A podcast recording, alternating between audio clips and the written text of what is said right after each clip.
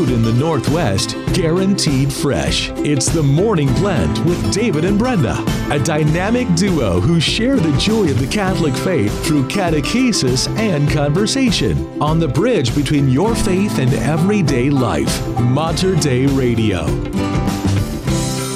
And a very good Tuesday morning to you, March 14th, 7 a.m. Patrick and Brenda with you on the Morning Blend. Thank you so much for tuning in. The second full week of March and the third day of daylight savings time. Patrick, how you doing this morning? A little easier today, but I feel waterlogged. Did you get a chance to dry out at all yesterday? That was quite a downpour. There are big puddles in my yard. You know, it looks like little mini lakes all over the backyard. It's kind of kind of funny. Yeah, I, I mean, we set a record yesterday for rainfall, and it just seemed to keep coming and coming and coming. and then by by mid afternoon, it stopped. I even saw some sunshine before it went down last night. So So we got, I think the official uh, record at the airport said we at, we were at 1.17 inches in the last 24 hours. So we were behind a little bit as far as the rain year was concerned.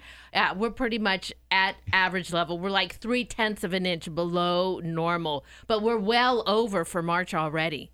So it's hard to believe we're under with that snow we got earlier. I mean, we got a huge snow, right? I Nine inches. so that was yeah. that was quite a week. So yeah, I would say though, looking ahead, it might kind of ease up. I would not put those plans for an arc build away too soon. we might still need those, but you know what today is, uh, Patrick? It's kind of exciting. what is today? Uh, and and in fact, I think David would be very sad that he is not on the morning blend on National Potato Chip Day. Ooh, and we had the potato chip hack yesterday. The what? The hack where you you know with the with the making the potato chip bowl.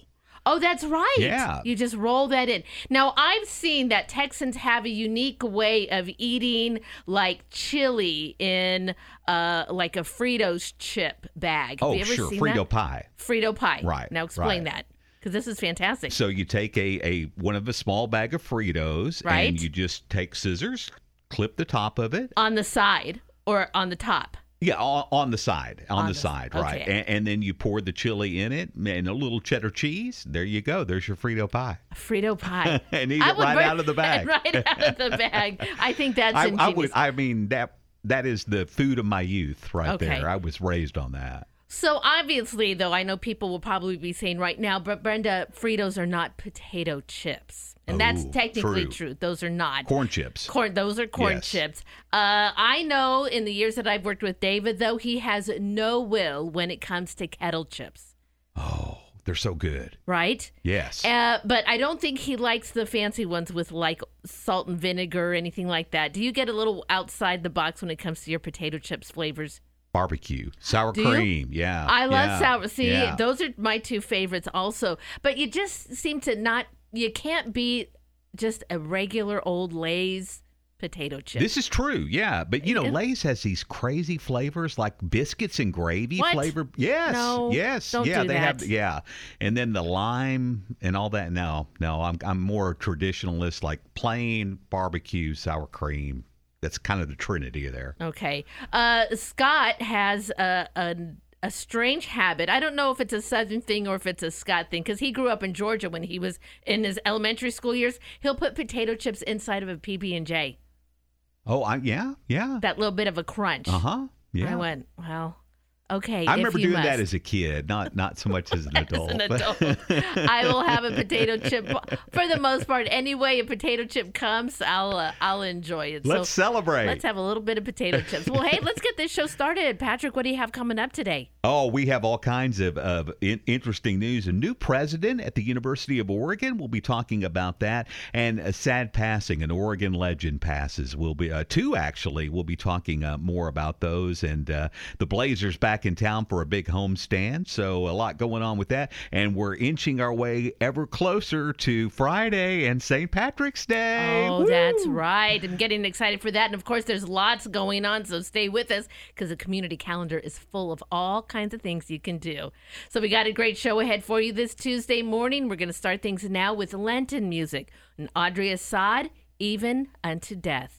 And you are listening to the Morning Blend right here at Mater Dei Radio, the bridge between your faith and everyday life. Jesus, the very thought of you, it fills my heart with love. Jesus, you burn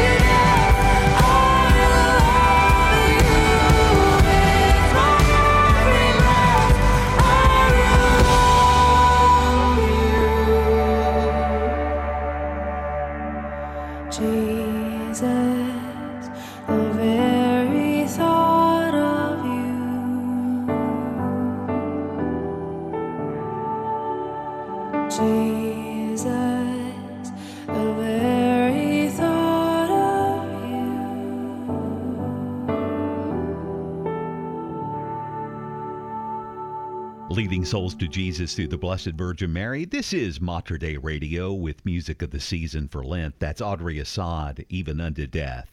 Well, Pat, in for David this morning. Glad to be with you and Brenda. And just ahead, Brenda checks in with a very interesting interview about St. Gemma Galgani. We'll hear her own words from her diary. That's next here on Mater Dei Radio. Support for Mater Dei Radio comes from our Leadership Circle members, including Best Buy in Town Landscape Supply. Since 1984, Best Buy in Town has been supplying the area with landscape products and services, including bark dust blowing, rock, soil, sod, and recycler of yard debris. Located at 2200 Cornelius Pass Road in Hillsboro. Online at bestbuybark.com or 503 645 6665. Good morning. Please join me, Father Martin King, pastor of St. Thomas More Catholic School and Parish, in this morning prayer. In the name of the Father, and of the Son, and of the Holy Spirit. Amen. O God, enlighten my mind with truth, inflame my heart with love, inspire my will with courage, enrich my life with service, pardon what I have been, sanctify what I am order what I shall be, and thine shall be the glory, and mine eternal salvation. Through Jesus Christ my Lord. Amen. In the name of the Father, and of the Son, and of the Holy Spirit. Amen. God bless. For more prayer resources, please visit our website at materdeiradio.com or check the prayer section on the new Hail Mary Media app. At Mater Dei Radio, everything we do is meant to illuminate the truth of Christ. From starting the day with David and Brenda on the Morning Blend to closing the night with the mysteries of the Rosary, we're devoted to leading souls into the way, the truth, and the life of Jesus. Mark your calendar for April 17th through 21st as we seek the truth during Mater Dei Radio's 2023 Spring Share-a-thon. It's going to be a week of joyful celebration, and you can be a big part of it by helping us build a strong matching fund. Your support now will have a deep impact on Mater Dei Radio's success in April by providing a strong incentive for our Share-a-thon listeners to match your prayerful giving. To learn more and make your matching gift, go now to materdeiradio.com or the Hail Mary Media app and seek the truth during our 2023 Spring Share-a-thon at Mater Dei Radio, the bridge between your faith and everyday life. 712 at Mater Dei Radio, and no rain records today. Actually, maybe a little sunshine. High headed up to 50 this afternoon, but don't worry, the rain's back tomorrow. 40% chance of rain with a high of 49. Currently, it is 37 degrees at Holy Redeemer Catholic Church in Vancouver. And it's 37 at Marist High School, where they're getting ready for their big St. Patrick's Day celebration down in Eugene. Well, her life was a mere 25 years, but her saintly legacy continues. So, what does it take to be holy? Like St. Gemma Galgani. All you need to do is read about her life from her own words. In a remarkable diary, this young saint, which her spiritual director ordered her to write, you will have an enthralling glimpse into her numerous encounters with Jesus crucified, Our Lady, even with her guardian angel. Sophia Institute Press is offering her diary, and joining me this morning to share more is Kristen Van Uden from Sophia Institute Press. Good morning, Kristen. Thanks so much for joining the Morning Blend today. Good morning, Brenda. Thanks for having me back. Well, what an amazing opportunity to read about the lives of the saint from the saint herself. Kind of tell our listeners first a little bit about the life of Saint Gemma. You know, she died in 1903, really not that long ago when you think about the more than 2,000 years of the church. Absolutely. Saint Gemma Galgani is one of those contemporary saints who, although we have photographs of her, which is always amazing to me to see exactly what they looked like, I had not really known much about until I read her diary. And so, as you said, she lived quite a short life. She died at the age of 25 and lived out most of her life in the same small town in northern Italy. She was a mystic saint. So as you mentioned, she was graced with great visions throughout her life of our Lord and Our Lady themselves, also her guardian angel, as you mentioned, and Saint Gabriel of Our Lady of Sorrows, who was at that time just a venerable and was a Passionist monk from Italy as well. She also, of course, on the flip side, was had visions and attacks from demons. So similarly to Padre Pio, where demons would literally attack him, same thing happened to Gemma. And this is why she's considered the patroness against temptations, because she described that all of these demons' attacks, even escalating to physical attacks, pinching her, pulling her hair, pushing her off the bed, she always said that the worst thing that they ever did to her was to tempt her to sin, because sin obviously is the only way that we can be separated from God. And she had this very acute understanding of sin because she saw how much it wounded Jesus. So that's something that really comes through in her diary is how quickly she is to accuse herself of sin and flee from it at all costs.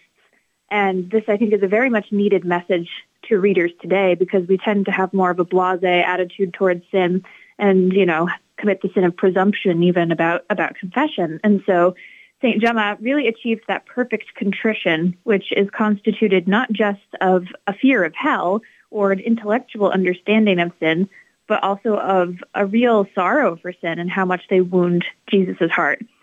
So she felt the call to be a Passionist nun. She had gone on several retreats at the local convent, had been educated there, but unfortunately her health was so poor that she was denied entry, so she had to live out this mystic vocation in the world. And another reason she's patron against temptations is because her family was quite hostile to her mysticism. So her younger sister in particular would often harass Gemma throughout the day so that she couldn't even pray. And so she had all of these challenges and distractions, which is another very relatable aspect of her life. Finally, the last three years of her life, she was given the gift of the stigmata. So she had a temporary stigmata. It would occur from Thursday evening to coincide with the beginning of the Passion at the Agony of the Garden, all the way through Saturday morning. And it included the crown of thorns, and according to her letters, even gashes in her knees from where Christ had fallen on the road to Calvary. So at that point, um, she she was welcomed home into the arms of Jesus at age 25, and as she wrote, she believed that at the gates of heaven there would be the habit of a passionist nun waiting for her. Oh, the idea of knowing that people that you love and the people that guide you await for you at in heaven. What a what a consolation for Saint Gemma that must be. Kristen, tell me a little bit. Now, Yeah. i- in the introduction, it says that she was ordered to write this down. Was she hesitant to share the story of the experiences she had, especially with the encounters with Christ and Our Lady, even her guardian angel? She was a bit hesitant, and this is something that we see in a lot of the lives of the saints, especially Saint Therese is another good contemporary example, is that they think that their own words are unimportant because they have this, this solid humility. So she wasn't embarrassed so much to write it, but she just felt that, oh, why is this important? But luckily, her spiritual director knew that it was important and that reading her in her own words would have great effects on souls. And so there's actually an interesting story as to what happened to this manuscript. So Gemma wrote the first half of it as an autobiography to kind of bring everyone up to speed um, because she started writing at age 21. And then the second half of the book is more or less weekly diary entries from that point forward. And when the manuscript was completed, Gemma kept it in her drawer in her bedroom. And one day, a demon appeared to her, as happened usually to her. And he declared that he was going to steal this manuscript to prevent souls from gaining any graces from it. And he actually physically took the manuscript and it was gone. And so Gemma told her spiritual director about this. He performed an exorcism over the book, even though it wasn't physically there. And right after he did that, it was returned to the drawer, completely singed through. So each page was burnt as if it had been individually held over a fire, but it was still legible. Every single word could still be read. And that's why we have it today. Oh, well, a miracle indeed. It is the uh, Diary of St. Gemma Galgani. It is available through Sophia Institute Press. Kristen Van Uden is joining me this morning from Sophia to tell us a little bit more about this wonderful saint. Kristen, we've all heard this. We've even tell our children this when they have a suffering or a pain. Well, just offer it up. But you don't exactly always know what that means. Offer what up to who? Well, in this book, St. Gemma actually talks about how your prayers and those sufferings are meant for the souls in purgatory. What did she have to say about that? St. Gemma is really a perfect example of the axiom to offer it up because she is considered a victim soul. So this is a person who spent their entire life suffering and then offering that suffering to Jesus to use to either convert sinners, aid the souls in purgatory to shorten their time there, and then it also, of course, purifies the person who is suffering. But she understood that all suffering, no matter how small on this earth, could have an effect to be united to the passion to save souls. And she embraced this opportunity so that in her writing, what comes through is really a love of suffering, which seems very, you know, much of a contradiction. But when we see through the eyes of the saints just how much of an effect our suffering can have when we unite it with Jesus, then we'll, we'll come to this understanding as well. She had one particular soul that she prayed for in purgatory who was a certain Mother Maria Teresa of the local Passionist convent that Gemma was so connected to. And she had died several years. Um, I'm not sure if she was ever alive at the same time as Gemma, but Jesus gave Gemma the duty to pray for this, this particular sister and mother. And so she would offer up her sufferings. And Gemma, even before she received the stigmata, had a lot, as we've said, of health issues. So she was going through immense physical suffering as well as the humiliation emotionally that she endured from her family. And so when Mother Maria Teresa ascended from purgatory to heaven, she came to appear to Gemma to thank her, all clothed in white, for her great service to her um, at the moment that she went to heaven. So Gemma got to see firsthand the effects of her suffering and confirming, of course, she knew this was happening because God told her, but to see this confirmation of all of her uh, effects of offering it up was really quite a beautiful moment for her. Well, firsthand stories are what you're going to be able to read about when you purchase the Diary of St. Gemma Galgani. It is available through Sophia Institute Press. Kristen, how are people going to be able to order and get a copy for themselves? So the best place is directly at our website, sophiainstitute.com. Well, fantastic. It's an amazing account. Again, written by the saint herself and uh, really a wonderful read for every young person and every adult. So, Kristen, thank you so much for your time today. We really appreciate it. My pleasure. Take care. And again, it is the Diary of St. Gemma Galgani that we've been talking about. It is out by Sophia Institute Press, and I will be sure to add the link that Kristen was just talking about. You're going to find that link on the podcast of this interview, materdeiradio.com, and the Hail Mary Media app. 722 at Mater Dei Radio. Pat and Brenda with you on this morning blend. And we are just at a month away from our 2023 Spring Share-a-thon as we seek the truth here at Mater Dei Radio. We got the gifts all ordered. We're getting ready, getting all the guests lined up, the volunteers. We need you. We are building a strong matching fund, and what this is, it provides an incentive for listeners to call in during the broadcast event. We need your help to build that up. So if you got our letter, check that out. All the details are there. If you didn't get the letter, you can go on to the Hail Mary Media app or materdeiradio.com as we seek the truth with our 2023 Spring Share-a-thon here at Mater Dei Radio. Support for Mater Dei Radio comes from our Leadership Circle members, including Dr. Mark Bianco, family dentist. Dr. Bianco practices family dentistry in the neighborhood of 122nd Avenue and Stark Street in Southeast Portland. Dr. Bianco, family dentist, online at biancodentistry.com or 503 252 1722. That's 503 252 1722. St. Benedict warns us to keep death daily before our eyes. One Minute Monk, Abbot Placid Solari of Belmont Abbey. At first hearing, this can sound really depressing, a grim recipe for a sad life. But let's think about that again. Do you know anyone who's not going to die? St. Benedict is simply reminding us that death is just a part of life. It is the last opportunity we will have to accept God's will for us, and He wants us to be ready for it. Keeping death daily before our eyes puts all the other parts of life in the right perspective and helps us give them their proper value. For your free copy of The Rule of St. Benedict, visit oneminutemonk.com. O N E minutemonk.com. For St. Benedict, death is something good to keep in mind as the final fulfillment in our life of that love of God which cast out fear. Now, that's not such a sad way to live, is it? Healthcare sharing has been around for decades and began out of the Christian tradition of neighbor helping neighbor. That's the premise Solidarity Health Share was built on. We're a nonprofit medical cost sharing ministry in which our family of members share in each other's eligible medical expenses. Solidarity Health Share is not insurance, but an alternative way to pay for medical costs that adheres to Catholic Church teachings. We never share into medical care that goes against our morals. More information at solidarityhealthshare.org.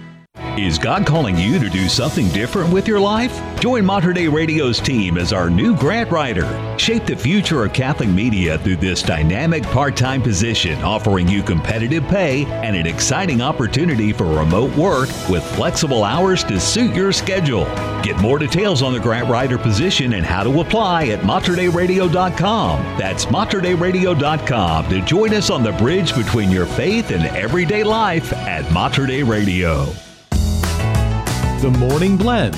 Two hours a day for two times the fun. Two times the fun. On Mater Dei Radio, the station dedicated to the Blessed Virgin Mary. 725 at Mater Dei Radio, the bridge between your faith and everyday life, and there is a new duck on campus. Details on that just ahead. And Pope Francis releases his Popecast on his 10th anniversary as pontiff. He said it was years lived intention. I'll have that story for you, plus more coming up in the news. Just about three minutes. Here is Unspoken with You've Always Been. And we are the Morning Blend right here at Mater Dei Radio, leading souls to Jesus through the Blessed Virgin Mary.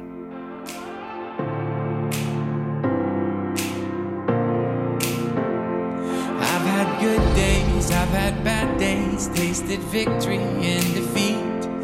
I've had problems, big as planets, turn to pebbles when you speak. I've had nothing to my name, never lacked for anything, cause you were there with me. You've been my savior,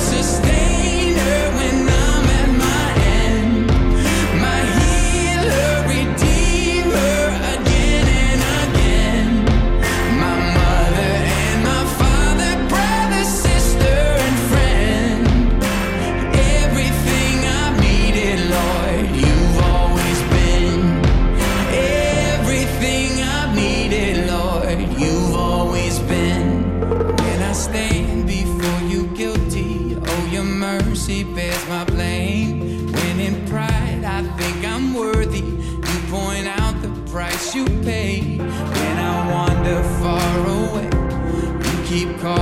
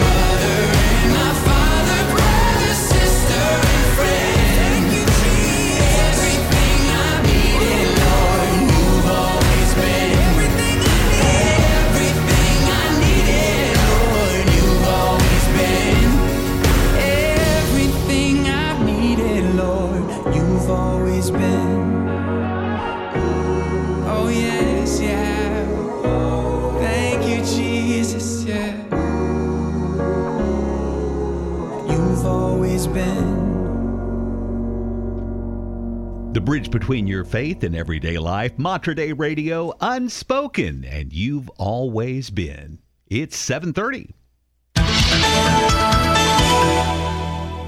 And in your news, Pope Francis marked his 10th anniversary as Pope on Monday with a private mass with cardinals and appearance on what Vatican News has dubbed a Pope cast. Now, the nine minute podcast, released only in Italian, was published on Vatican News website and on Spotify. In it, he says, Seems like yesterday, Pope Francis said, referring to his election to the papacy on March 13th, 2013. Now, these past 10 years were lived in this tension, he added. Now, Pope Francis' schedule was free of public meetings on March 13th, except for a Mass at 8 a.m. in the chapel inside his Vatican residence. Now, the private Mass at the Santa Marta Guest House was concelebrated with the cardinals. The Vatican did not release any other details, including information about the Pope's homily. But in the Pope cast, Pope Francis said the most beautiful moment of his pontificate was with elderly in St. Peter's Square in 2014. He's had a real love of uh, older people in our lives and, and really always brings forward their value to us all the time. I love that. And watch out, Father Mike, because here comes the Pope cast, right? That's right. He's going to knock him off from the number one position. Watch out. The University of Oregon has announced that John Karl Scholz will take over as the university's president this coming summer. Scholz, an economist, professor, and current provost of the University of Wisconsin Madison, will be the university's 19th president.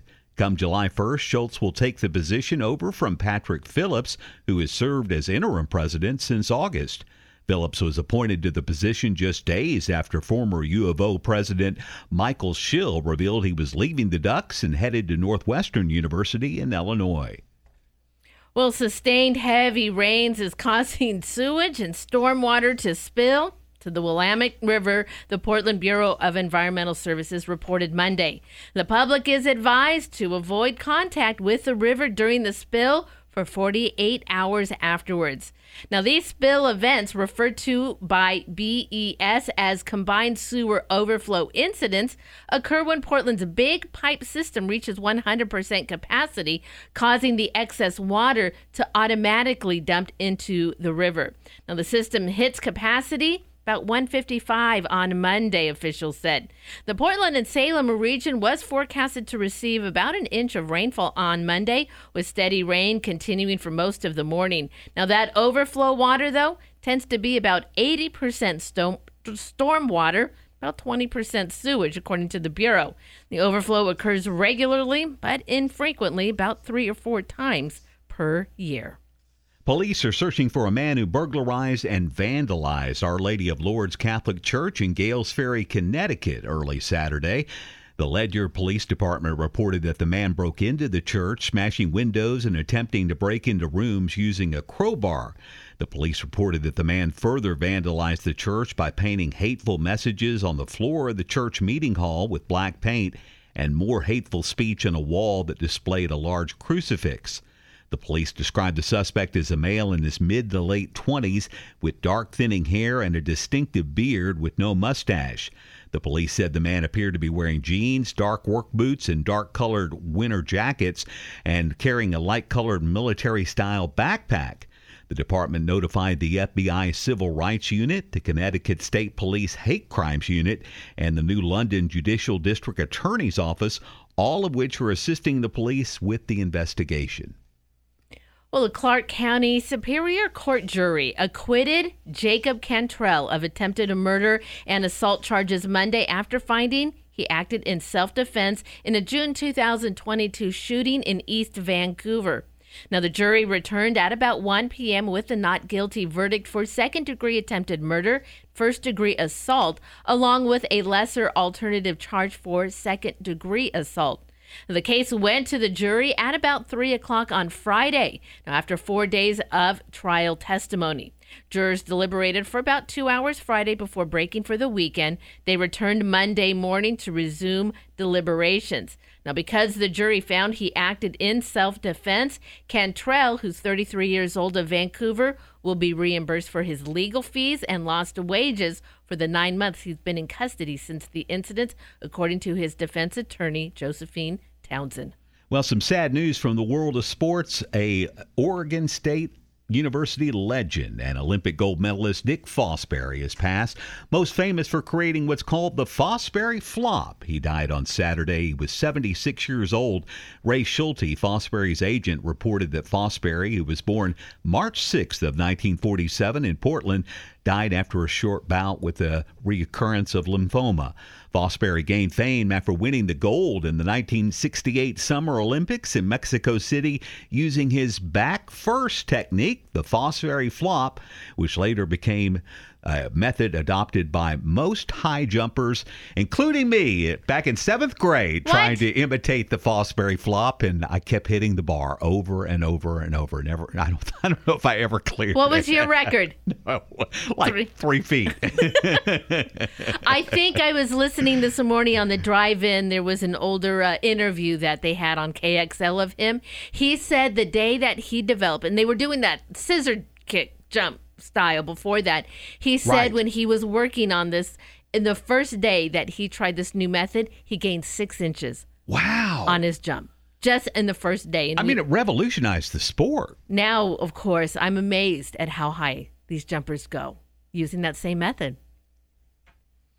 Well, Patrick, you just talked about Father Mike Schmitz, right? Yeah. Well, he's been talking about Lent recently. Now, we know the four pillars of Lent are prayer, abstinence, fasting, and almsgiving. Right. Right? So, why is giving alms, though, a part of Lent?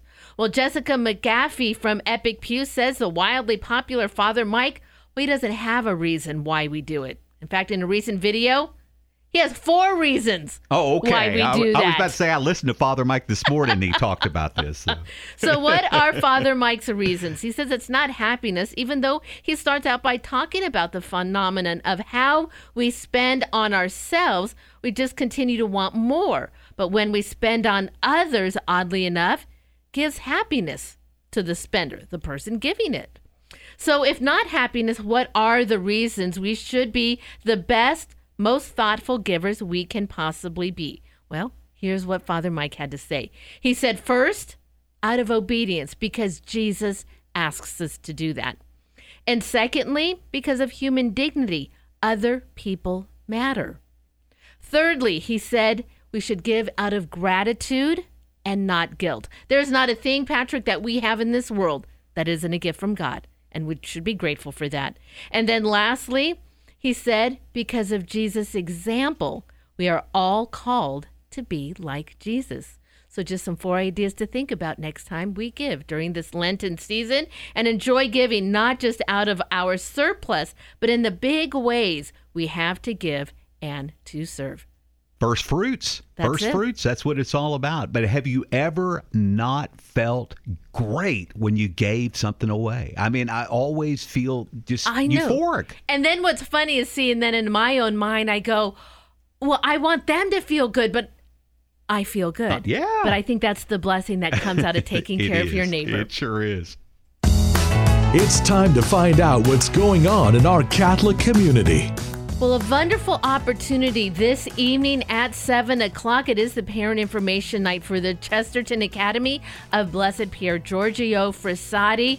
Families with middle and high school students are encouraged to come and learn more about Chesterton Academy's classical curriculum right here at Holy Rosary Church in Portland. You can meet the dedicated faculty, visit with current families. Now, Chesterton Academy is a private classical high school in Catholic tradition has a rigorous integrated curriculum that unlocks student potential. You can find more details about this evening and to register, go to our community calendar. It's under the Get Involved menu at materdeiradio.com and, of course, the Hail Mary Media app. And just ahead, we have the scoop on Catholic charities. David uh, recorded a great interview with Ed Langlois. We'll get into that after we check your dry weather forecast next.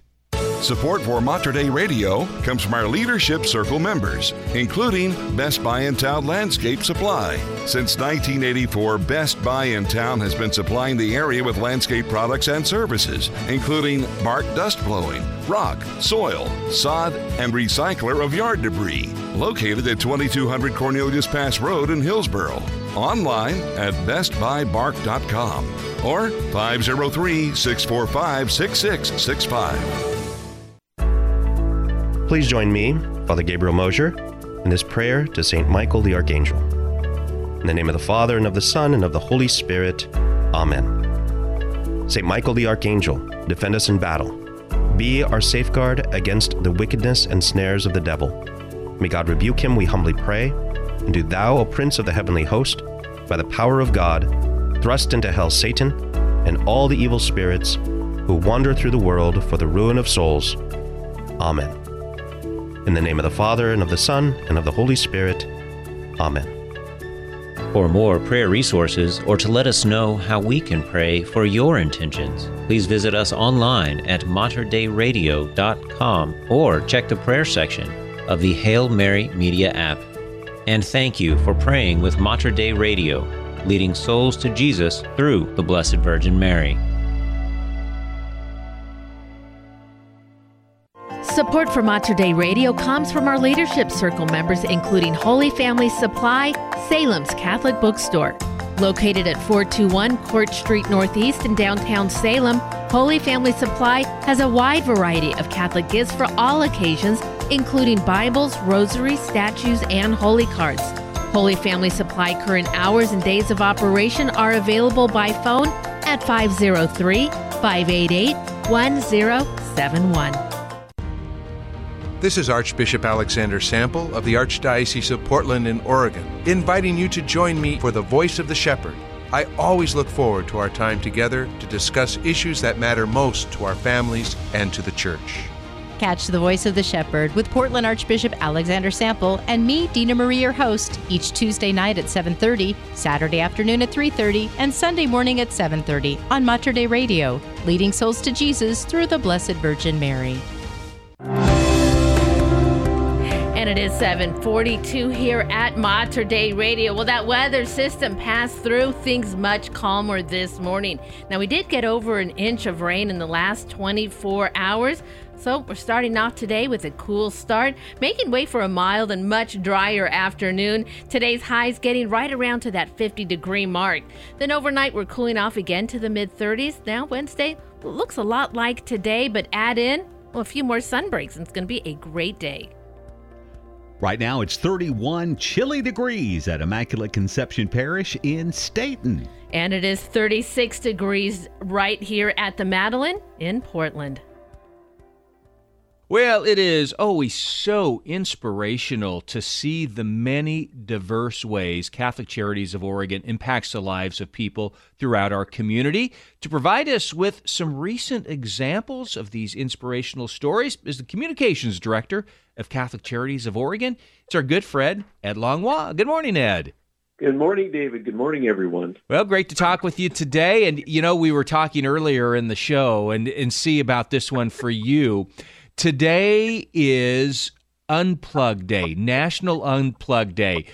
It would be hard to do your job as a news person, communications person anymore if you had to unplug for 24 hours, wouldn't it? You know, I do have notebooks and pencils around. It would kind of be refreshing to go back to what I did in the in the 80s and 90s. Yeah, it's amazing how things have changed over the course of time. But things now, you can get news out a lot quicker. You can get information out to folks, particularly now for you about all of the wonderful programs at Catholic Charities of Oregon and you were so nice to send me some story ideas of things that you've been working on and things that have been happening with Catholic Charities. And I, as I mentioned in the opening, there are so many things that Catholic Charities of Oregon is involved with. I mean, when you came on board there, you probably had a little learning to do. You know, David, I, I've been writing about Catholic Charities for 30 years as a reporter. So I knew a little bit, but you're right. When I got there, I was amazed. I, I you know, I'm starting to see how the sausage is made. Yeah. And I like the place even more. Yeah. It, there's so so many people doing beautiful things, frontline people working with people who are homeless, immigrants, refugees. It's Yeah. just- it's pretty amazing. No, it, it really is, and I mean, there's there's obviously things going on every day. You happen to just send me uh, a few of these things that have been going on, and uh, it started actually. This happened already, but I found it fascinating just what it was working on. And this was a webinar, and again, Catholic Charities of Oregon doing webinars, reaching out via the computers, if you will, uh, devices, not just hands-on, but ways that people can connect. And this had to do with uh, a catechist Mike Carlotta and Scott Hurd of Catholic Charities USA about informing parishes about trauma information. I found very interesting. You know, David, we've really been trying to reach out to parishes to uh, uh, help them kind of syncopate with the Catholic Charities mission. And there's this idea out there of realizing when, when you look at someone, say, who's homeless or addicted, instead of saying what's wrong with them, the question really is, well, what happened? Yeah. What happened to make so they've gone through some kind of trauma, and it's good for us to all be aware of that. And Catholic Charities has begun doing that. Interestingly, the the building design, the transitional housing building right next to Catholic Charities headquarters, was designed with trauma in mind. They uh, there were studies that exposed wood. We're in the right place for exposed wood here in the Northwest. Right. Is a good thing in a in a building for people who've gone through trauma. So you'll notice the ceilings in the child's house, uh, transitional housing units are wood. There's lots of wood paneling. There's lots of uh, open space and light. It's not a long, dark hallway. There's open.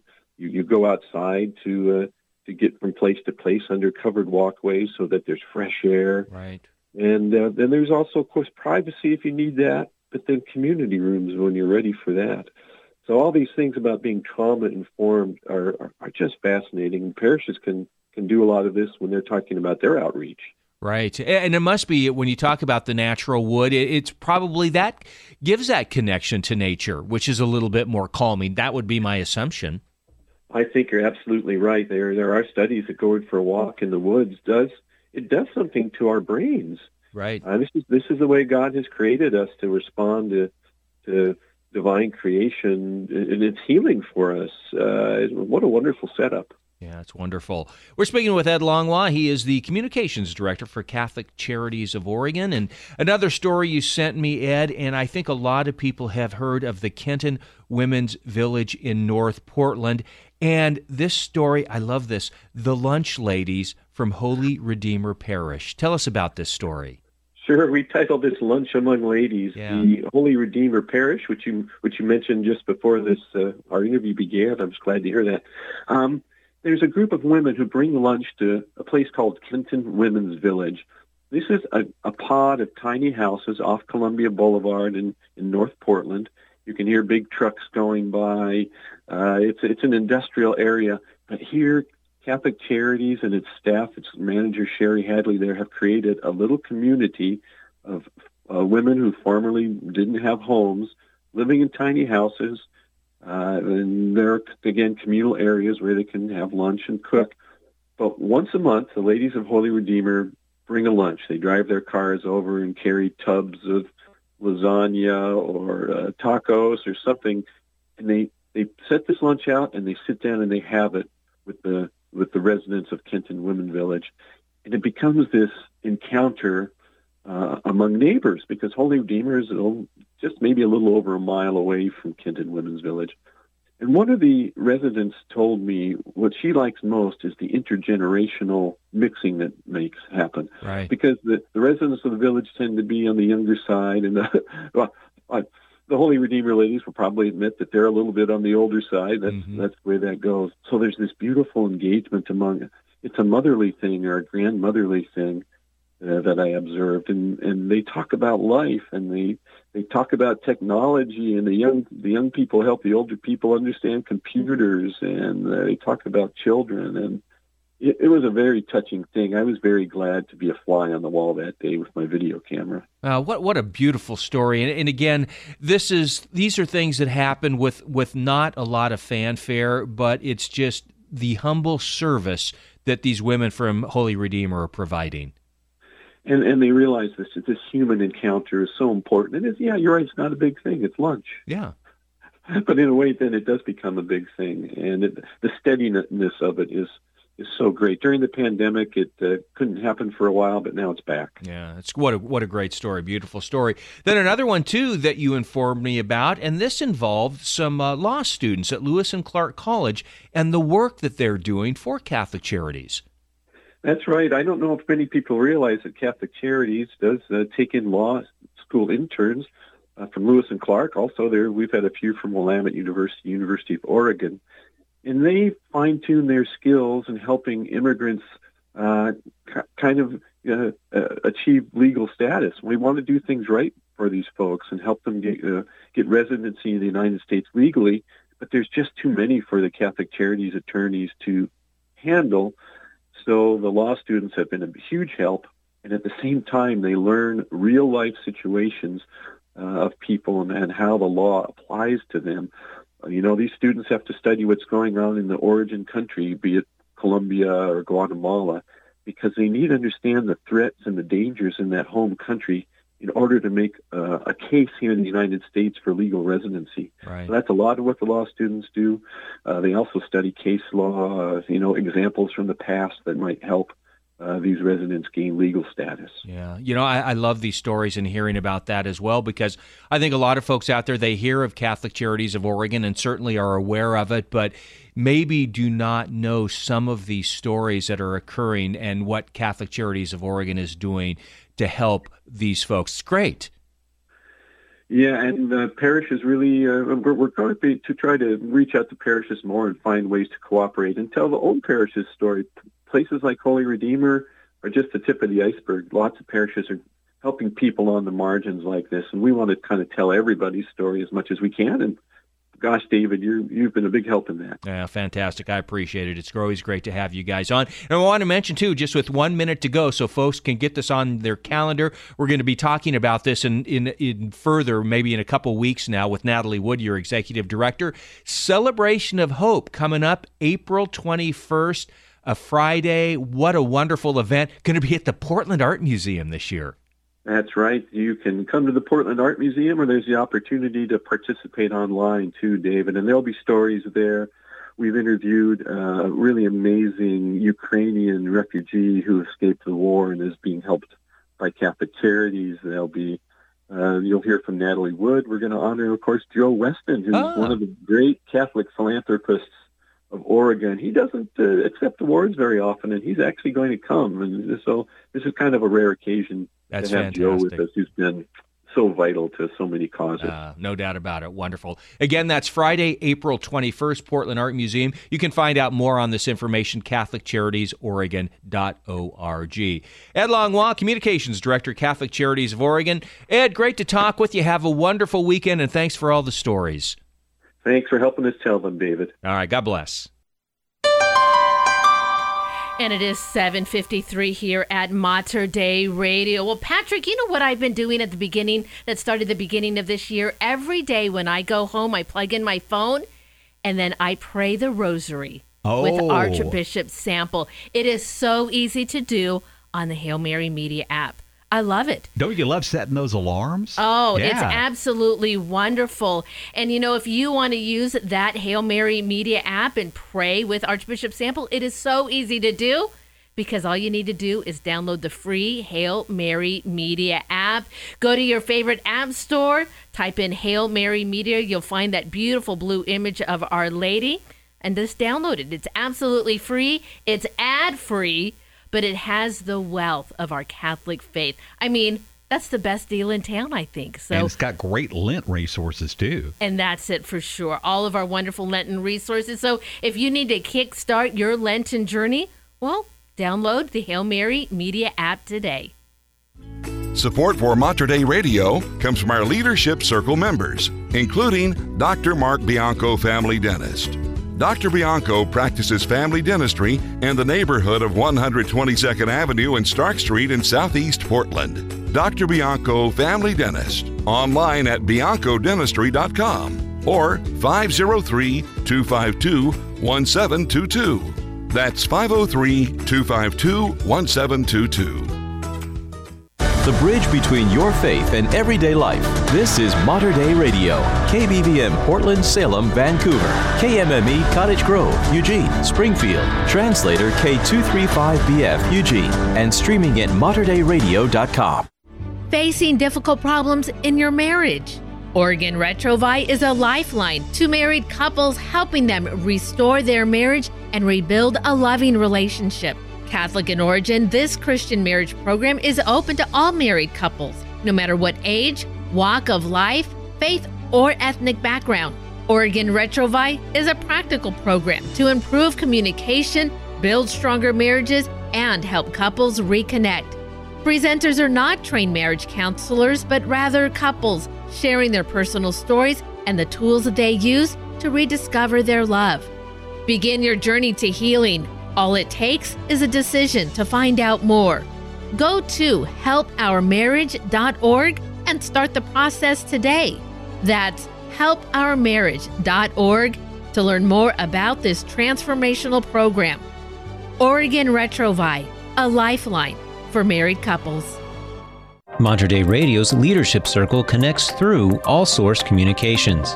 Is a technology upgrade in your company's future? All Source Communications is an independent local telecom brokerage specializing in internet and phone systems. Connect today at allsourcecommunications.com. That's allsourcecommunications.com or call 503 967 4887 for All Source Communications, connecting Mater Dei Radio's Leadership Circle.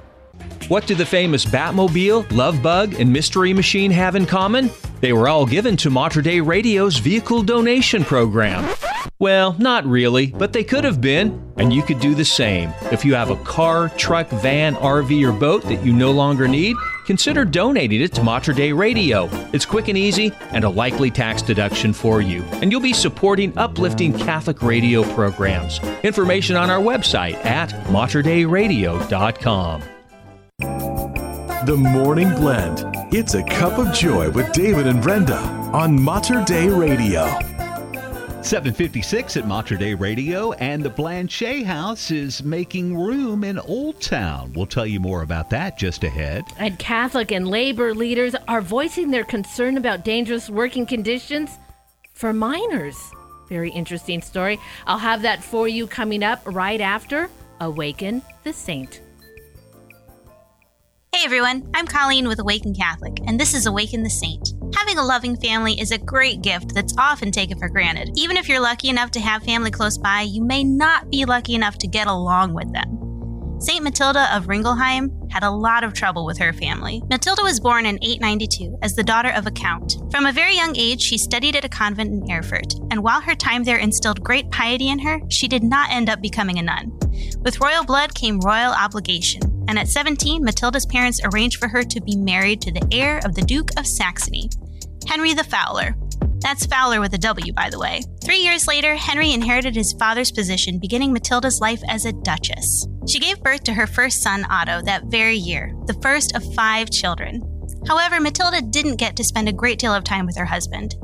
Henry was busy with his own affairs, and after he became the German king in the year 919, he was even busier. While her husband was out waging war, Matilda managed the grand household as queen. Under her supervision, the royal court developed an air of reverence and intelligence, quite different from the average royal family. While he couldn't always be around at home, Henry still doted on Matilda in his own way. He gave her a rich inheritance, including a number of towns to ensure that she would want for nothing after his death. Matilda, however, was not satisfied with just accruing income from these estates. In the next few years, she used her wealth to fund the construction of monasteries, turning several of the towns she had received into religious communities and providing for the less fortunate. Henry the Fowler died in 936, and Matilda's sons, Otto and Henry, clashed over who should inherit kingship. Matilda favored Henry, but even after raising an army, he ultimately failed to stop his brother, and Otto became king.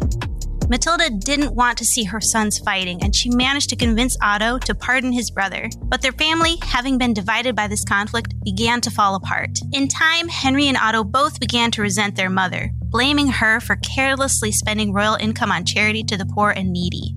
They demanded that she return what their father had given her as recompense. Unable to oppose her own sons, she gave up most of her inheritance and retired to Saxony. It took 10 10 whole years before Matilda was able to reconcile with her children. But eventually, they both realized they had blamed her unjustly and asked her for her forgiveness. She was able to return to her previous life, spending her remaining days among the religious communities she had created, until she died in 968 in the convent in Quedlinburg and was buried beside her husband.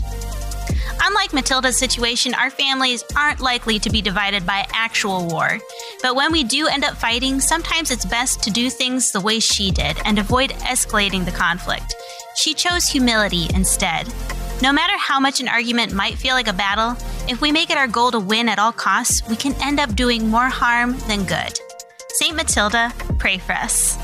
Thank you for tuning in to Awaken the Saint.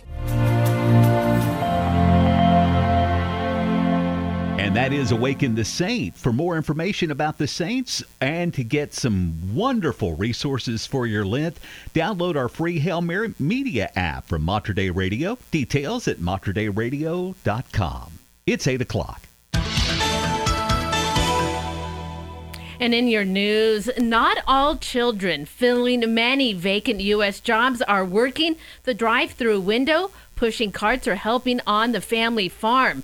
Jobs typically associated with teenagers learning responsibility, along with useful business and personal skills. Now, according to recently published reports and investigations, minors are toiling in some of the most dangerous conditions in American industries such as construction, slaughterhouses, and assembly lines. Catholic and labor leaders voice concern that children are all too easily exploited in the U.S. economy, where some lawmakers are looking to loosen further restrictions on child labor in response to companies clamoring for workers to fill vacancies. U.S. Department of Labor announced that a recent investigation found more than 100 minors were working for a contractor cleaning equipment in meat packing facilities in eight different states. They discovered 102 children ages 13 to 17 working overnight shifts, and at least three suffered injuries while cleaning back saws, brisket saws, and head splitters. Now, the company was fined $1.5 million in civil penalties. The Labor Department says it has 600 ongoing child labor investigations. Father Christopher Maher, an official with the Vatican's dicastery for promoting integral human development, said it is essential for society to concentrate on the root causes of poverty and not attempt to solve the economic crisis by turning to child labor. Demolition began yesterday on the historic Yamaguchi Hotel in Portland's Old Town, owned and operated by the Yamaguchi family from 1921 to 1941. It's one of the only few buildings left in the area that was owned and operated by Japanese Americans. The building was purchased by the Blanchet House in 1958, and up until 2012, it was used to serve meals and for residential services. Blanchet House came to an agreement with the Japanese American Museum of Oregon to preserve some parts of the building. Once it's demolished, Blanchet House hopes plans to use it to relocate the Harrington Health Clinic to the site and add a shelter for women. Well, EWTN Michael P. Warsaw, the CEO, said Saturday Catholic journalists are called to do our part to be truth tellers, even in the face of a rising intolerance towards religious belief, traditional moral values, and the very idea that objective truth even exists. Now, the head of the world's largest religious media network, which includes Catholic News Agency and the National Catholic Register, Warsaw delivered the keynote address at the conclusion of the Journalism in a Post Truth World Conference held March 10th and 11th at the Museum of the Bible, co sponsored by EWTN News and Franciscan University of Steubenville. As Catholics, he said, all of this presents us with great challenges. Now, a variety of journalists addressed these challenges in panel discussions held over the two day conference. One of the panels included Carl Cannon from Real Clear Politics discussing media bias and the need for objecting objectivity in reporting. Our Share-a-thon theme is going to be Seek the Truth because we know where the truth comes from. It's a person, Jesus Christ. A combined sewer overflow advisory is in effect for the Willamette River after heavy rainfall from Monday's atmospheric river overwhelmed Portland's sewer system, causing a mix of sewage and rainwater to spill into the Willamette River downstream of Willamette Park. According to the Portland Bureau of Environmental Services Big Pipe Tracker, Portland's sewer system reached maximum capacity at 1:15 yesterday afternoon and officially began spilling into the Willamette River by 1:30. People are advised to avoid the river due to the spill. During an overflow and for 48 hours afterward, the public is advised to avoid contact with the river because of increased bacteria in the water. The Bureau of Environmental Services said during past spills, the river's water quality is safe for recreation during all other times. Well, a Clark County Superior Court jury co- acquitted Jacob Cantrell of attempted murder and assault charges Monday after finding he had acted in self defense in a June 2022 shooting in East Vancouver. The jury returned at about 1 o'clock p.m. with a not guilty verdict for second degree attempted murder and first degree assault, along with a lesser alternative charge of second degree assault. Now, the case went to the jury at about 3 p.m. on Friday after four days trial testimony. And jurors deliberated for about two hours Friday before breaking for the weekend. They returned Monday morning to resume deliberations. Because the jury found he acted in self defense, Cantrell, 33 years old of Vancouver, will be reimbursed for his legal fees, lost wages for the nine months he's been in con- custody since the incident, according to his defense attorney. And in sports, fans filled the Memorial Veterans Coliseum to honor the man known as the Schonz yesterday. Current and former Blazer players were among the many who attended the Portland Trail Blazers public memorial for legendary announcer Bill Schonely, who died on Saturday, January 21st. At 93, the broadcaster had been part of the Trailblazers community for more than 50 years and even coined the phrase Rip, Rip City. City, that's yeah, right. you could hear him saying it, can't you? Uh, and uh, the Blazers are actually back home, returning home tonight to the Moda Center to host the New York Knicks. The Blazers are in 13th place in the Western Conference, but play eight of their next nine games at home in the friendly confines of the Moda Center as they continue to climb back into playoff contention. They begin this stretch, however, without Damian Lillard and Jerami Grant. They're questionable for tonight's game with the Knicks. Lillard missed Sunday's loss at New Orleans. Well, Fratelli Tutti is Pope Francis' third encyclical, and that translates all brothers. Now, the encyclical, which calls for more human fraternity and solidarity, includes a straightforward plea to reject war, was signed on October 3rd, 2020, as the Pope visited the tomb of his namesake, Francis of Assisi. It was published the following day on St. Francis' feast day. And now, within the framework of the 10th anniversary of Pope Francis' pontificate, the Factor Francisco project team is organizing a series of activities in Argentina, Pope Francis' homeland. Now, the tributes, which began on Friday, March 10th, included the presentation of a wine named after the Pope's encyclical, Fratelli Tutti. Now, the wine produced in a joint venture with a local co op aims to inspire fraternity, sharing, and meeting others when sharing a meal. It says the name of the wine invites us to reach out and share with others, like the encyclical itself said Nestor Bori, one of the leaders of the Factor Francisco project. Now, the wine is available on their online store and includes a QR code printed on the label of each bottle that can be scanned to find the Pope's writing and some other materials. I understand like the fruit is very forward in the flavor, so they call it tutti frutti. That is not at all the case on that one, Patrick. It's time to find out what's going on in our Catholic community. Well, tomorrow evening at 6 o'clock is a weekly Eucharistic adoration, confession, and praise and worship at St. Rose of Lima Parish.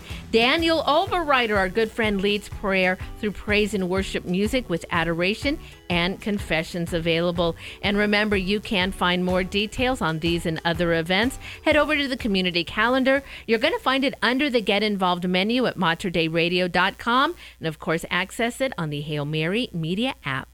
Well, Tuesday means homily highlights, and Deacon Brother Charles Gonzalez has our homily highlight from St. Mary Parish in Mount Angel. Right ahead next after we check weather. Support for Mater Dei Radio comes from our Leadership Circle members, including Best Buy in Town Landscape Supply.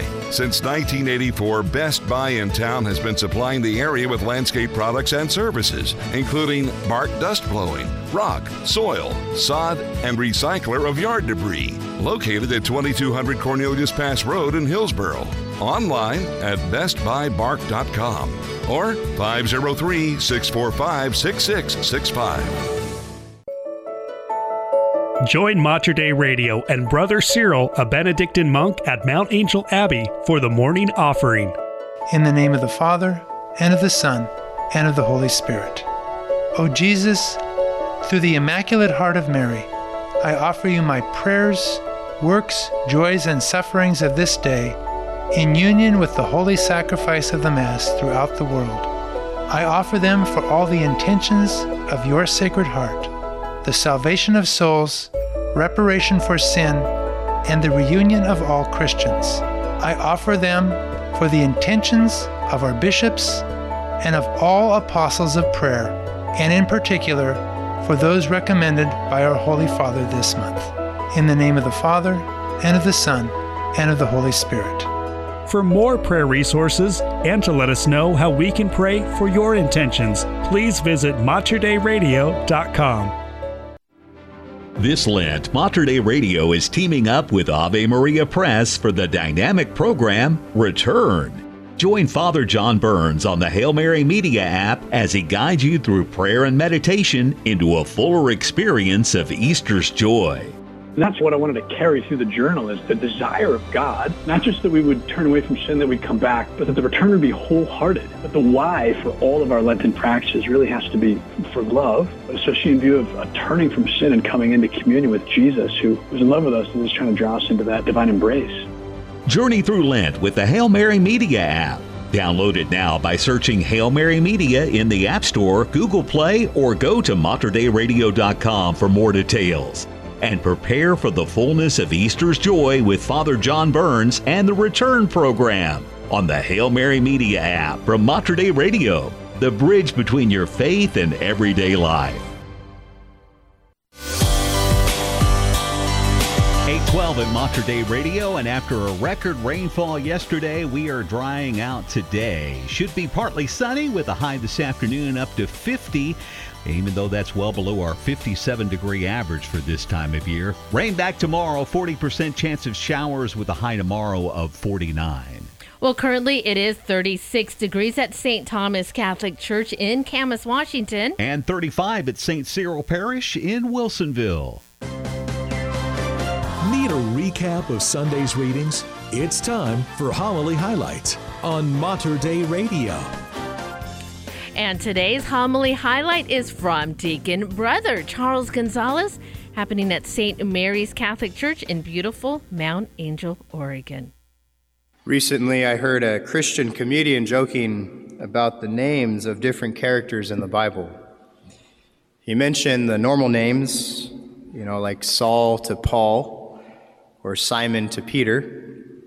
But then he talked about the other characters who never got a name the man born with leprosy, the man born blind.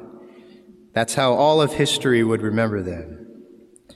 I wondered what that would be here, you know, the, the woman at Target or the man at Tiny's. I don't know. Well, today we have the story we just heard of one of those characters without a name, but with a profound story. The name from the place where Jesus encountered her the woman at the well.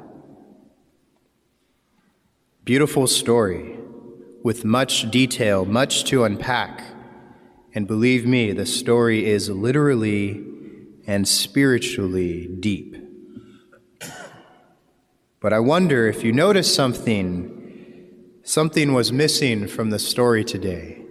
Did you catch it?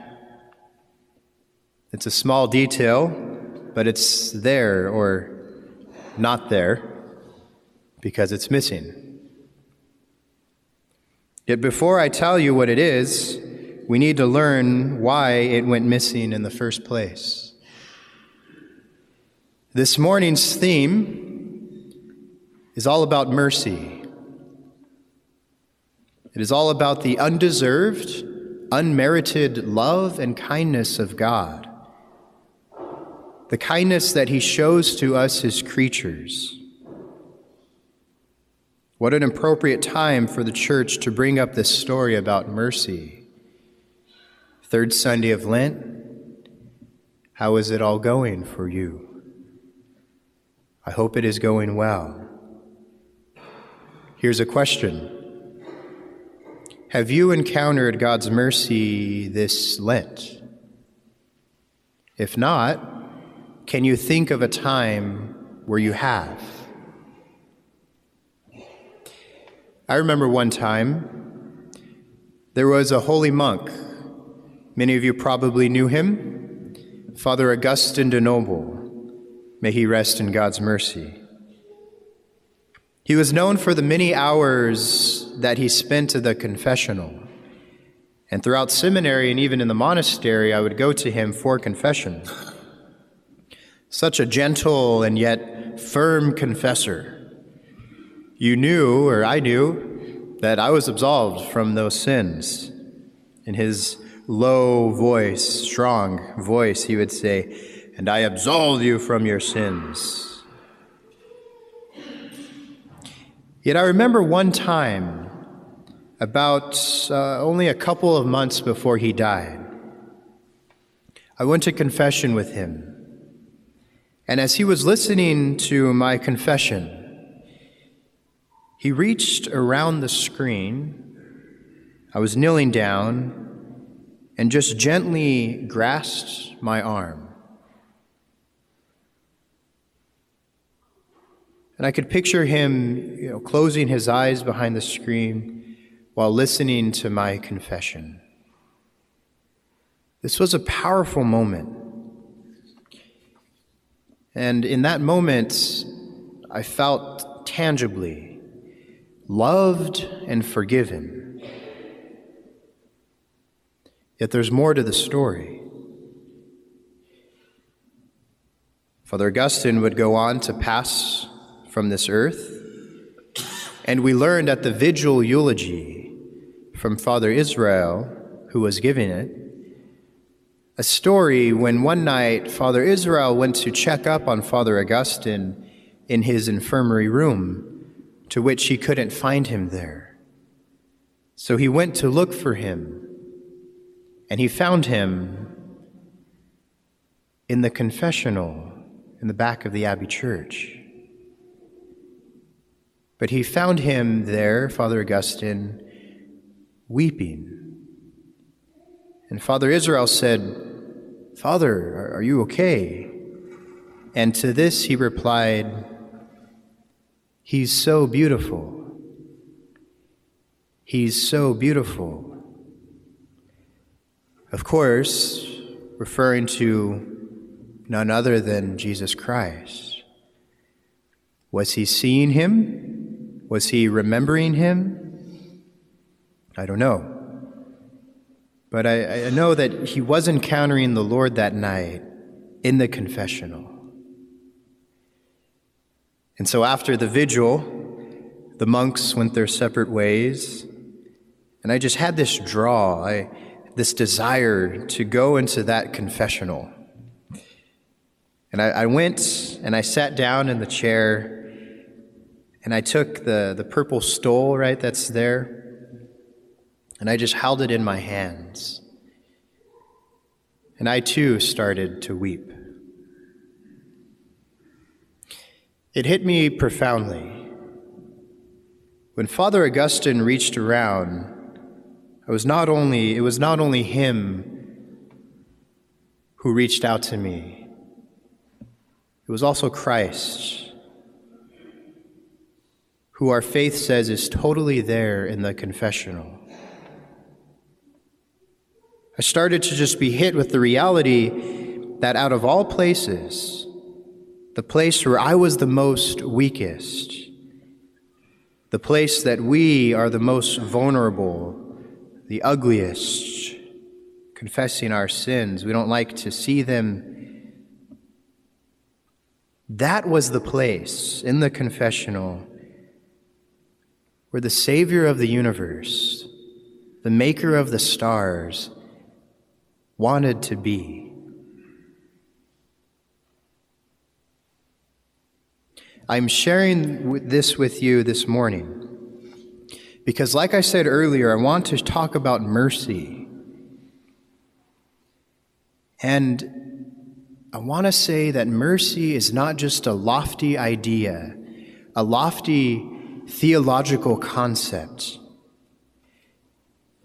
Mercy is a person, and his name is Jesus Christ. The same Jesus that encountered the woman at the well. Despite her own shame, Despite her past and current sins, she had the five husbands. She could be called the adulterous woman. Despite that, Jesus seeks to encounter her there and to love her and to free her from her shame. Did you notice in the gospel that Jesus was at the well before the woman arrived? It's always Jesus who seeks us out first. It's always Jesus who seeks us out first and is already there. And Jesus gives her a new heart. Jesus purifies her heart. And what do we use to purify things? She's the woman at the well. We use water to cleanse things, right? And I'm thinking of the passage that you know from Ezekiel I will sprinkle clean water over you to make you clean. From all your impurities and from all your idols, I will cleanse you. I will give you a new heart and a new spirit I will put within you.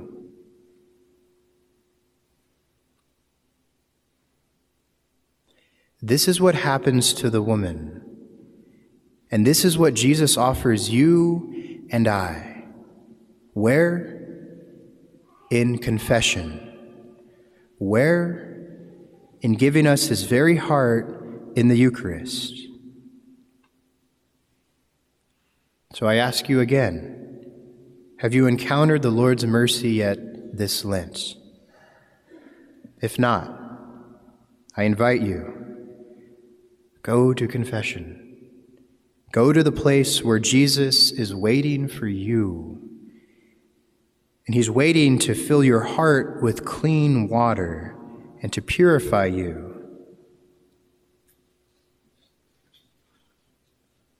What was missing? Did you notice that the woman, after her encounter with the Lord, left her jar? as she left to tell the other Samaritans about the water that Jesus offers. Yes, the jar is left behind, but her heart, our hearts, are filled. Jesus, give us this water so that we may not need to keep going back to the wells those wells that we all have that do not totally satisfy us, that in the end leave us thirsty and thirsty. Jesus, mercy, I trust in you. Jesus, I trust in you. Jesus, I trust in you. Well, a wonderful homily highlight from Deacon Brother Charles Gonzalez. He's up there at Mount Angel Abbey serving that Sunday at St. Mary's Church down in beautiful Mount Angel. If you want to listen to that, well, that it, that homily becomes a podcast after the show, and you'll be able to find that on our webpage, materdeiradio.com. In fact, all of our wonderfully produced local shows are made into homilies, and you can find them all there as well. Great thing is, you also can access our podcast on the Hail Mary Media app. Plug it in on your way home today, and boy, you sure to have a great afternoon. More information again on the Hail Mary Media app can be found at materdeiradio.com. Support for Mater Radio comes from our Leadership Circle members, including Dr. Mark Bianco, family dentist. Dr. Bianco practices family dentistry in the neighborhood of 122nd Avenue and Stark Street in Southeast Portland. Dr. Bianco, family dentist, online at biancodentistry.com or 503 252 1722. That's 503 252 1722. Support for Mater Dei Radio comes from our Leadership Circle members, including True North Retirement Advisors, a clear path to financial freedom. With decades of experience, True North Retirement Advisors helps business owners exit their business and retire with financial security.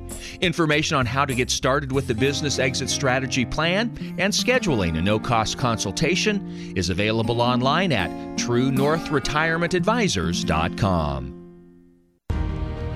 This is Archbishop Alexander Sample of the Archdiocese of Portland in Oregon, inviting you to join me for the Voice of the Shepherd. I always look forward to our time together to discuss issues that matter most to our families and to the church. Catch the Voice of the Shepherd with Portland Archbishop Alexander Sample and me, Dina Marie, your host, each Tuesday night at 7:30, Saturday afternoon at 3:30, and Sunday morning at 7:30 on Mater Dei Radio, leading souls to Jesus through the Blessed Virgin Mary. Lattes and cappuccinos may be tasty, but it's the morning blend with David and Brenda that will get your day started right on Mater Dei Radio. 827 at Mater Dei Radio. And just ahead, there's new leadership in Eugene on the Duck Pond. And Pope Francis releases his Popecast on the 10th anniversary as pontiff. It was years, he said, lived in tension. I'll have that story for you, plus more coming up in news. Here is Tori Harris and Face to Face. And we are the Morning Blend right here at Mater Dei Radio, the bridge between your faith and everyday life. Breath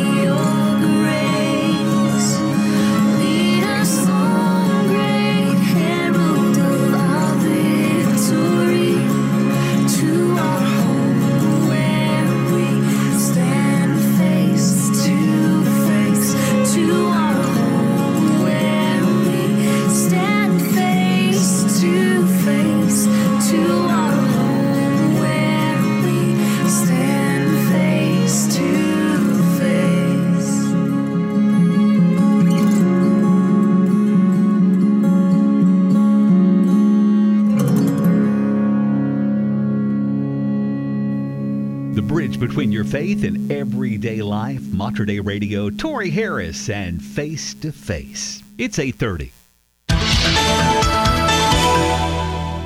And in your news, Pope Francis marked his 10th anniversary as Pope on Monday with a private mass with cardinals and appearance on what Vatican News has dubbed the Popecast. Now, the nine minute podcast, released only in Italian, was published on the Vatican News website and on Spotify. It seems like yesterday, Francis said, referring to his election to the papacy on March 13, 2013. These past 10 years were lived in this tension, he added. Now, Pope Francis' schedule was free of public meetings on March 13th, except for a 9 a.m. Mass inside the chapel at his Vatican residence. And the private Mass at the Santa Marta Guest House was celebrated with his cardinals. The Vatican did not release any other details, including information about the Pope's homily. Now, in the Popecast, Pope Francis said the most beautiful moment of his pontificate was the elder meeting with elderly in St. Peter's Square in 2014. The University of Oregon has announced that John Karl Scholz will take over as the university's president on July 1st. Scholz, an economist, professor, and current provost at the University of Wisconsin Madison, will be the university's 19th president. He'll take the position from Patrick Phillips, who served as interim director since last August. Phillips was appointed to the position just days after former U of O President Michael Schill revealed he was leaving the Ducks and headed to Northwestern University in Illinois. Well, not all children filling many vacant U.S. jobs are working the drive through window, pushing carts, or helping on the family farm. Jobs typically associated with teenagers learning responsibility and skills. According to recently published report and investigation, minors are toiling in some of the most dangerous conditions in American industry, such as construction, slaughterhouses, and assembly lines. Catholics and labor leaders voice concern that children are all too easily exploited in the U.S. economy, where some lawmakers are looking to loosen further restrictions on child labor in response to companies clamoring for workers to fill vacancies. U.S. Department of Labor announced that a recent investigation found more than 100 children were working for a contractor cleaning equipment in meat packing facilities in eight different states. Discovered 102 children. They were ages 13 to 17. They worked overnight shifts, and at least three suffered injuries while cleaning back saws, brisket saws, and head splitters. The company was fined $1.5 million in civil penalties. The Labor Department says well, it has 600 ongoing investigations. Father Christopher Maher, an official in the Vatican's dicastery for promoting integral human development, said it is essential for society to concentrate on the root causes of poverty and not attempt to solve the economic crisis by turning to child labor. Houses of worship continue to be vandalized across the country. Police are searching for a man who burglarized Our Lady of Lourdes Catholic Church in Gales Ferry, Connecticut, early Saturday. The Ledyard Police Department reported the man broke into the church, smashing windows and attempting to break into rooms using a crowbar. The police reported the man further vandalized the church by painting hateful messages on the floor of the church meeting hall and on a wall that disp- displayed a large crucifix. The police described the suspect as a male in his mid to late 20s with dark thinning hair, a distinctive beard with no mustache. The police said the man appeared to be wearing jeans, dark work boots, and a dark colored winter jacket and was carrying a light colored military style backpack. The department notified the FBI Civil Rights Unit, the Connecticut State Police Hate Crimes Unit, and the new London Judicial District Attorney's Office, all of which are assisting the police with the investigation. An EWTN CEO Michael Warsaw said Saturday that Catholic journalists are called to do our part to be truth tellers, even in the face of rising intolerance towards religious belief, traditional moral values, and the very idea that objective truth even exists. The head of the world's largest religious media network, which includes Catholic News Agency and the National Catholic Register, Warsaw delivered the keynote address at the conclusion of the Journalism in a Post Truth World Conference held March 10th and 11th at the Museum of the Bible. It was co-sponsored by EWTN News and Franciscan, Franciscan University of Steubenville. He said, as Catholics, all of this presents us with great challenges.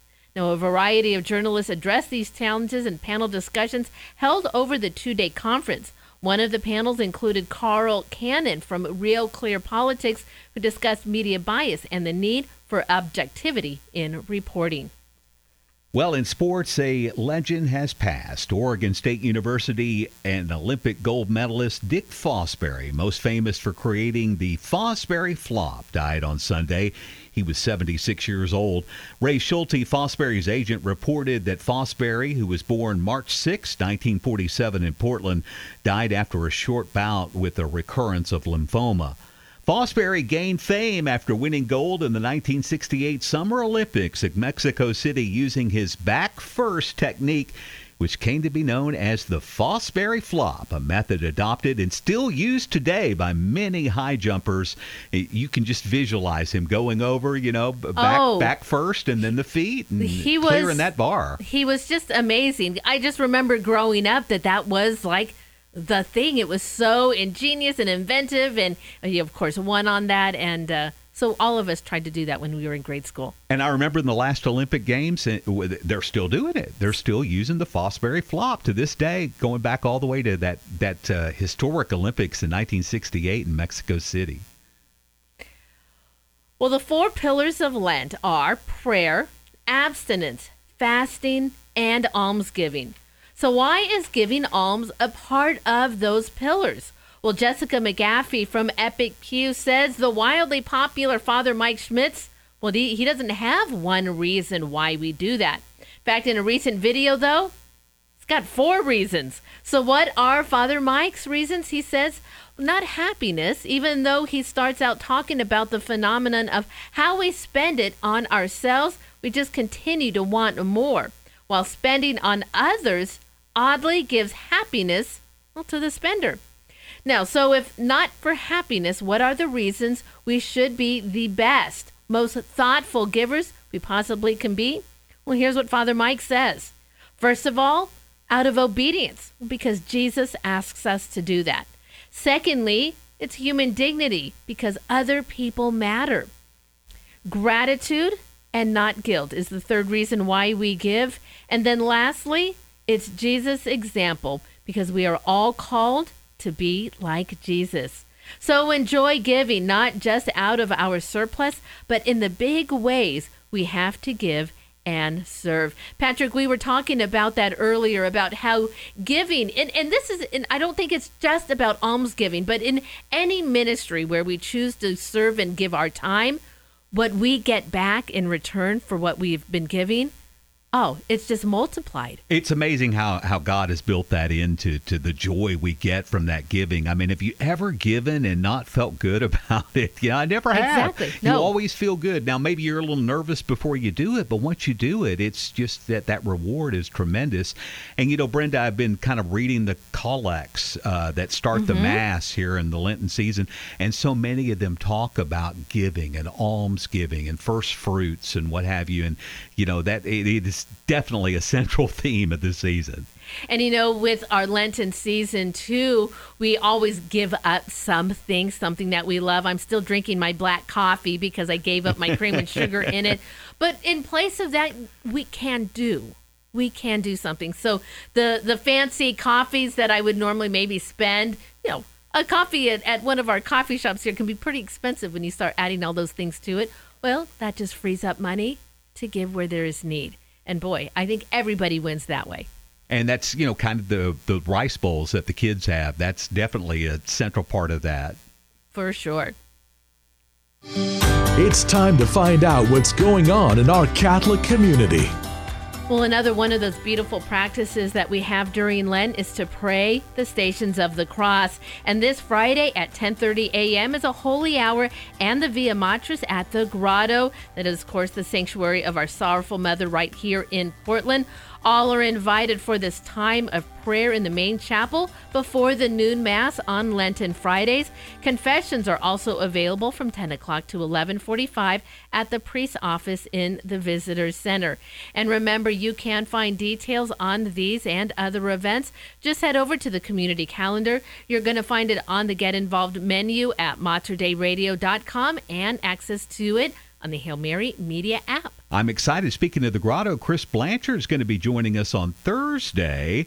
But before then, it's Tech Tuesday, and Miss Sarah checks in with us next. Support for Mater Dei Radio comes from our Leadership Circle members, including Best Buy in Town Landscape Supply. Since 1984, Best Buy in Town has been supplying the area with landscape products and services, including bark dust blowing, rock, soil, sod, and recycler of yard debris. Located at 2200 Cornelius Pass Road in Hillsboro. Online at bestbuybark.com or 503 645 6665.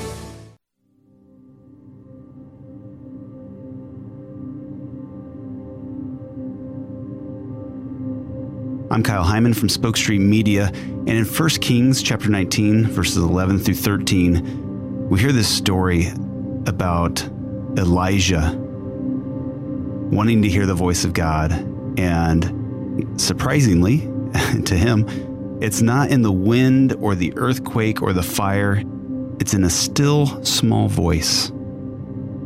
And as much as I wish that God would speak to me through a booming voice that's maybe, you know, sounds like Morgan Freeman, or that he would send me a text message, something very clear that I couldn't mess up. God often speaks to us in the quiet, through our hearts, through our desires, through a sense of peace, sometimes through others, through scripture. So, one thing we really want to challenge all of us to do this Lent is to make time for God in the quiet, to listen to give God space and not fill it with noise, our own personal prayer requests, but just quiet. So I invite you to spend just a second right now to reflect on how God might be speaking to you.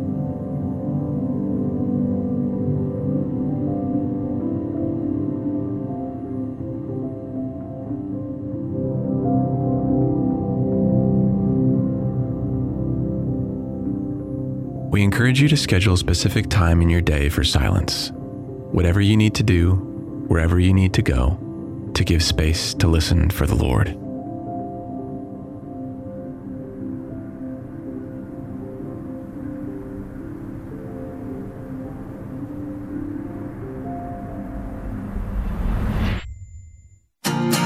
Support for Mater Dei Radio comes from our Leadership Circle members, including the Catholic Youth Organization and Camp Howard. CYO offers local youth positive sports activities throughout the school year and summer camp programs at Camp Howard near scenic Mount Hood. Sports and camp registration information can be found on the web at cyoCampHoward.org. That's cyoCampHoward.org. A great way to support Mater Dei Radio is through our Leadership Circle. These are businesses and organizations whose names you hear on the air every day. They believe in our mission of providing the region with positive Catholic radio programs of faith and hope. Simply put, our Leadership Circle members keep our broadcast strong through their financial generosity. If you run a business or organization, please join us. We need you. Information on our Leadership Circle at materdeiradio.com. is 844 right here at Mater Dei Radio. Well, it looks like the sun coming through just a little bit on this Tuesday morning. Weather system has passed over the evening and today much calmer morning. And we did get over an inch of rain in the last 24 hours. And this cool start though, going to make way for a mild much drier afternoon. Highs today getting us right around to that 50 degree mark, and then overnight we cool off to the mid 30s. Now, Wednesday, it's going to look a whole lot like today, but let's add in just a few more sun breaks. And right now it's 36 at St. Pius X Parish and School in Beaverton. And it is 37 degrees at St. Vincent de Paul Center in Vancouver. Well, it is a beautiful Tuesday morning of Lent, and uh, joining us today, as she does well, every Tuesday, it is Sarah Kenzie. She is joining us to tell us about what will be coming into inboxes this afternoon. Sarah, good morning. How are things this morning? A little less rain probably makes for a much easier commute. Yes, it was a very nice sunny drive today. Well, very good. Well, we are glad to have you in on this Tech Tuesday. So we know that for our listeners who are signed up to receive our emails this afternoon, they're going to get another great email from Mater Dei Radio. You're joining us today to tell us a little bit about what people are going to find in this week's email. Of course, every week, one of the things that you add is one of our wonderful interviews from the Morning Blend. I'm really happy to share this one because I think after I did this interview, I shared with everyone how excited I was to talk with author Mike Heinlein, in The Life of Cardinal Francis George. It's on the email today. That's right. So, uh, Michael Heinlein uh, just released a book, uh, which is called Glorifying Christ the life of Cardinal Francis George. Um, and so, yeah, it was just an incredible conversation that you had with him um, about his time as a bishop, uh, first in Yakima, and then his um, short but impactful time here in the Archdiocese of Portland. Um, I actually did not know that he had been uh, the bishop here, which was which was awesome to know. Um, and then and then of course about the rest of um, his life. Um, being back in Chicago, uh, being a cardinal, and being so involved with um, the United States Conference of Catholic Bishops and his impact uh, there. So um, yeah, it's just it's just a wonderful um, interview. I love hearing all the different stories, um, and I just encourage everyone to listen. I had the fortune that I was driving uh, in my vehicle and I heard the same author on another Catholic show talking Oh, about wow. talking about uh, Cardinal Francis George. And but what I really appreciated about Michael's time is he talked specifically about that. I think he said it was 11 months that Yes. Cardinal George spent in the Portland area as our Archbishop. And in the book, he talks about uh, his encounter with Father uh, Mockaitis and what happened with the. Uh, the seal, the book that he wrote about the seal and the intrusion in the Catholic confessional when he was doing parish ministry or prison ministries, and it was so powerful. And and and he talks about that in the book because we know that here in the Archdiocese of Portland, that well, Cardinal George uh, was left an impression and left an imprint on us. And so it was really wonderful to have that opportunity to talk with him, and I was real excited to see that uh, this interview is part of the email today. Well, Sarah Kenzie is our digital media manager right here at Mater Dei Radio, joining us today to get us straightened out on another Tech Tuesday and helping us out. The podcasts are wonderful on the Hail Mary Media app. In fact, Patrick and I were talking today about how I have been praying the rosary on Oh, that Hail. Mary Media app. But it's also so easy to get to all of our podcasts. Now, one of the ways to prepare for Sunday Mass is to read and listen to the readings that you're going to hear. So that way, when you get to Mass on Sunday, it's not new. And then you just get to hear it again. That's what we try to do here at Mater Dei Radio. One of our longest running shows, Sunday Commentary. Tell our listeners. That's right. So we'll have um, the episode for this upcoming Sunday uh, released a little bit early uh, in today's email so that you can just have some time to prepare for the Sunday readings. As you said, um, Kevin and Carla do an incredible job. I like they're they're very much to the point. You know, um, if you're a busy person and you got a lot going on, I mean, I I do love shows you know where there's a lot of back and forth and chit chat. They're fun too, but I just love that Kevin and Carla get right down to the readings. Um, they don't waste any time. Uh, they get started right away, and then they spend some time reflecting on it at the end, going through some of the historical context, which I always find really helpful. Um, but like if you're if you're busy and you have you know a 20 minute car ride or something like that, it's the perfect length to just listen to an episode of Sunday commentary um, and get ready for for the Sunday Mass. I got to tell you what I do, Sarah, is I put it on as I leave to go to Mass on Sunday mornings. Perfect. You get the readings ahead of time, a little commentary, and it, it takes, like you said, it's perfect length for the drive. It takes me about 15 minutes to get to the parish from my house, and that's how long the podcast lasts. And it's perfect just to put that on, get ready for the Mass, and then go in, maybe review the readings one more time. You're ready to go. Yeah, that's awesome. It's also great to have another perspective too in that commentary when they talk about the readings of that day, and then you go, "Huh, okay, that that I, I hear that." And then, of course, we get the homilies from our priest when we have our Sunday mass after we've heard it again, and then you go, "Oh." And there's another take on that. So it's a really wonderful aid in our spiritual journey. Again, that is Sunday commentary comes on the mornings on Saturday and Sunday.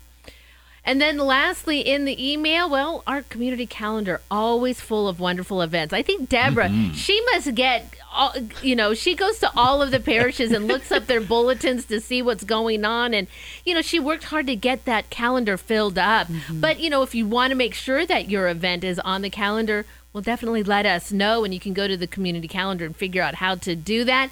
There are some great events that are happening today, tomorrow, and this weekend. Well, we got a couple of big celebrations coming up, and one of those is for Saint uh, Saint Joseph and an event at Holy Redeemer. Tell our listeners. That's right. So this week uh, we wanted to highlight an event happening um, at um, Holy Redeemer in Portland, um, and it's a celebration of Saint Joseph's feast day. This will be happening on Monday, March twentieth. Um, they'll be having uh, a Taizé music and prayer service in the church, uh, followed by a soup supper in um, the cafeteria. Now, this is a potluck style soup supper. I thought this was really interesting. It's inspired by the Sicilian St. Joseph's table tradition, which I Oh, yeah. am not familiar with. I'm learning a lot today. Um, uh, this so this was. I guess an occasion for gathering in community and also giving alms to the poor um, as part of this this dinner. So um, or this table tradition. So uh, what a great way to celebrate St. Joseph's feast day.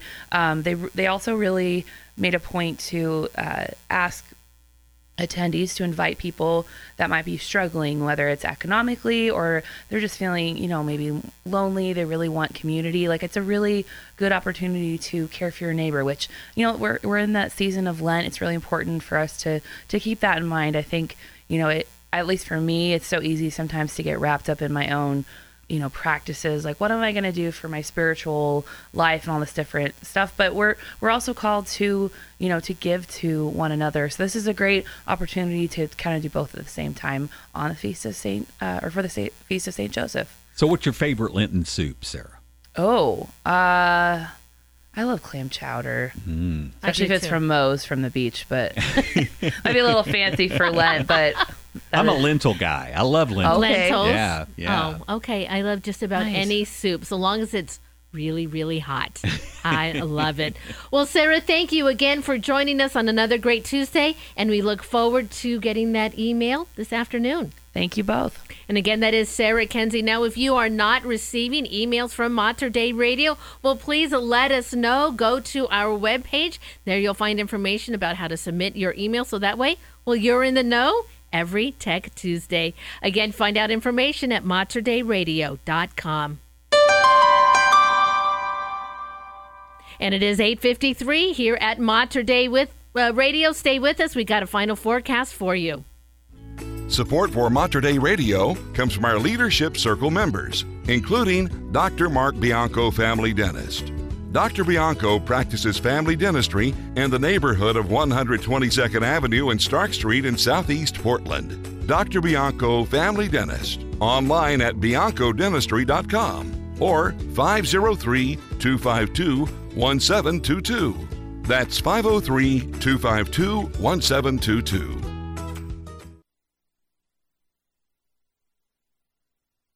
Archbishop Alexander Sample as he prays the Hail Holy Queen. Hail, Holy Queen, Mother of Mercy, our life, our sweetness, and our hope. To thee do we cry, poor banished children of Eve. To thee do we send up our sighs, mourning and weeping in this valley of tears. Turn then, O most gracious advocate, thine eyes of mercy towards us, and after this our exile, show unto us the blessed fruit of thy womb, Jesus. O clement, O loving, O sweet Virgin Mary. Pray for us, O Holy Mother of God, that we may be made worthy of the promises of Christ. And may the blessing of Almighty God, the Father, and the Son, and the Holy Spirit come upon all of you, your families, your loved ones, and be with you this day and forever. Amen.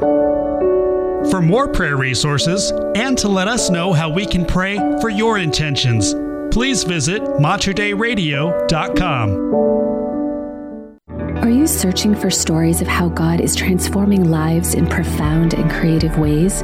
Do you want to be inspired to join the mission of evangelization? I'm Miriam Marston, host of Blazing the Trail, and each week through interviews, scripture, and song, we explore what it looks like to share the gospel with courage and hope. Please join me on Wednesdays and Sundays at 7:30 p.m. right here on Mater Dei Radio or anytime on materdeiradio.com or the Hail Mary Media app. The Morning Blend, brewed in the Pacific Northwest, guaranteed fresh every day on Mater Dei Radio, the station dedicated to the Blessed Virgin Mary. Well, after setting rainfall records in Portland and Salem yesterday, we are drying out today. Partly sunny with a high this afternoon headed up toward 50 degrees. And right now in the Rose City, 36, a chilly start to the day. And closing out our show today, here is Dupree. Can you feel it? We are the Morning Blend right here at Mater Dei Radio, leading souls to Jesus through the Blessed Virgin Mary.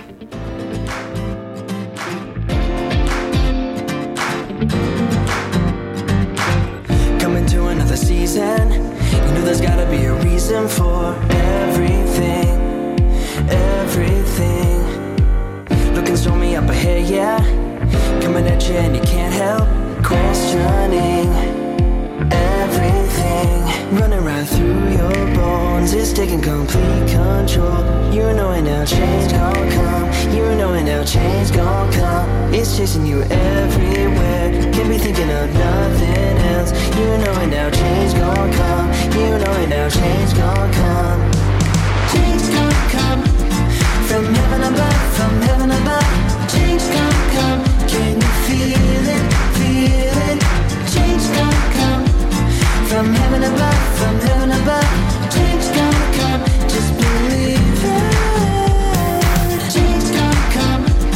From heaven above change come.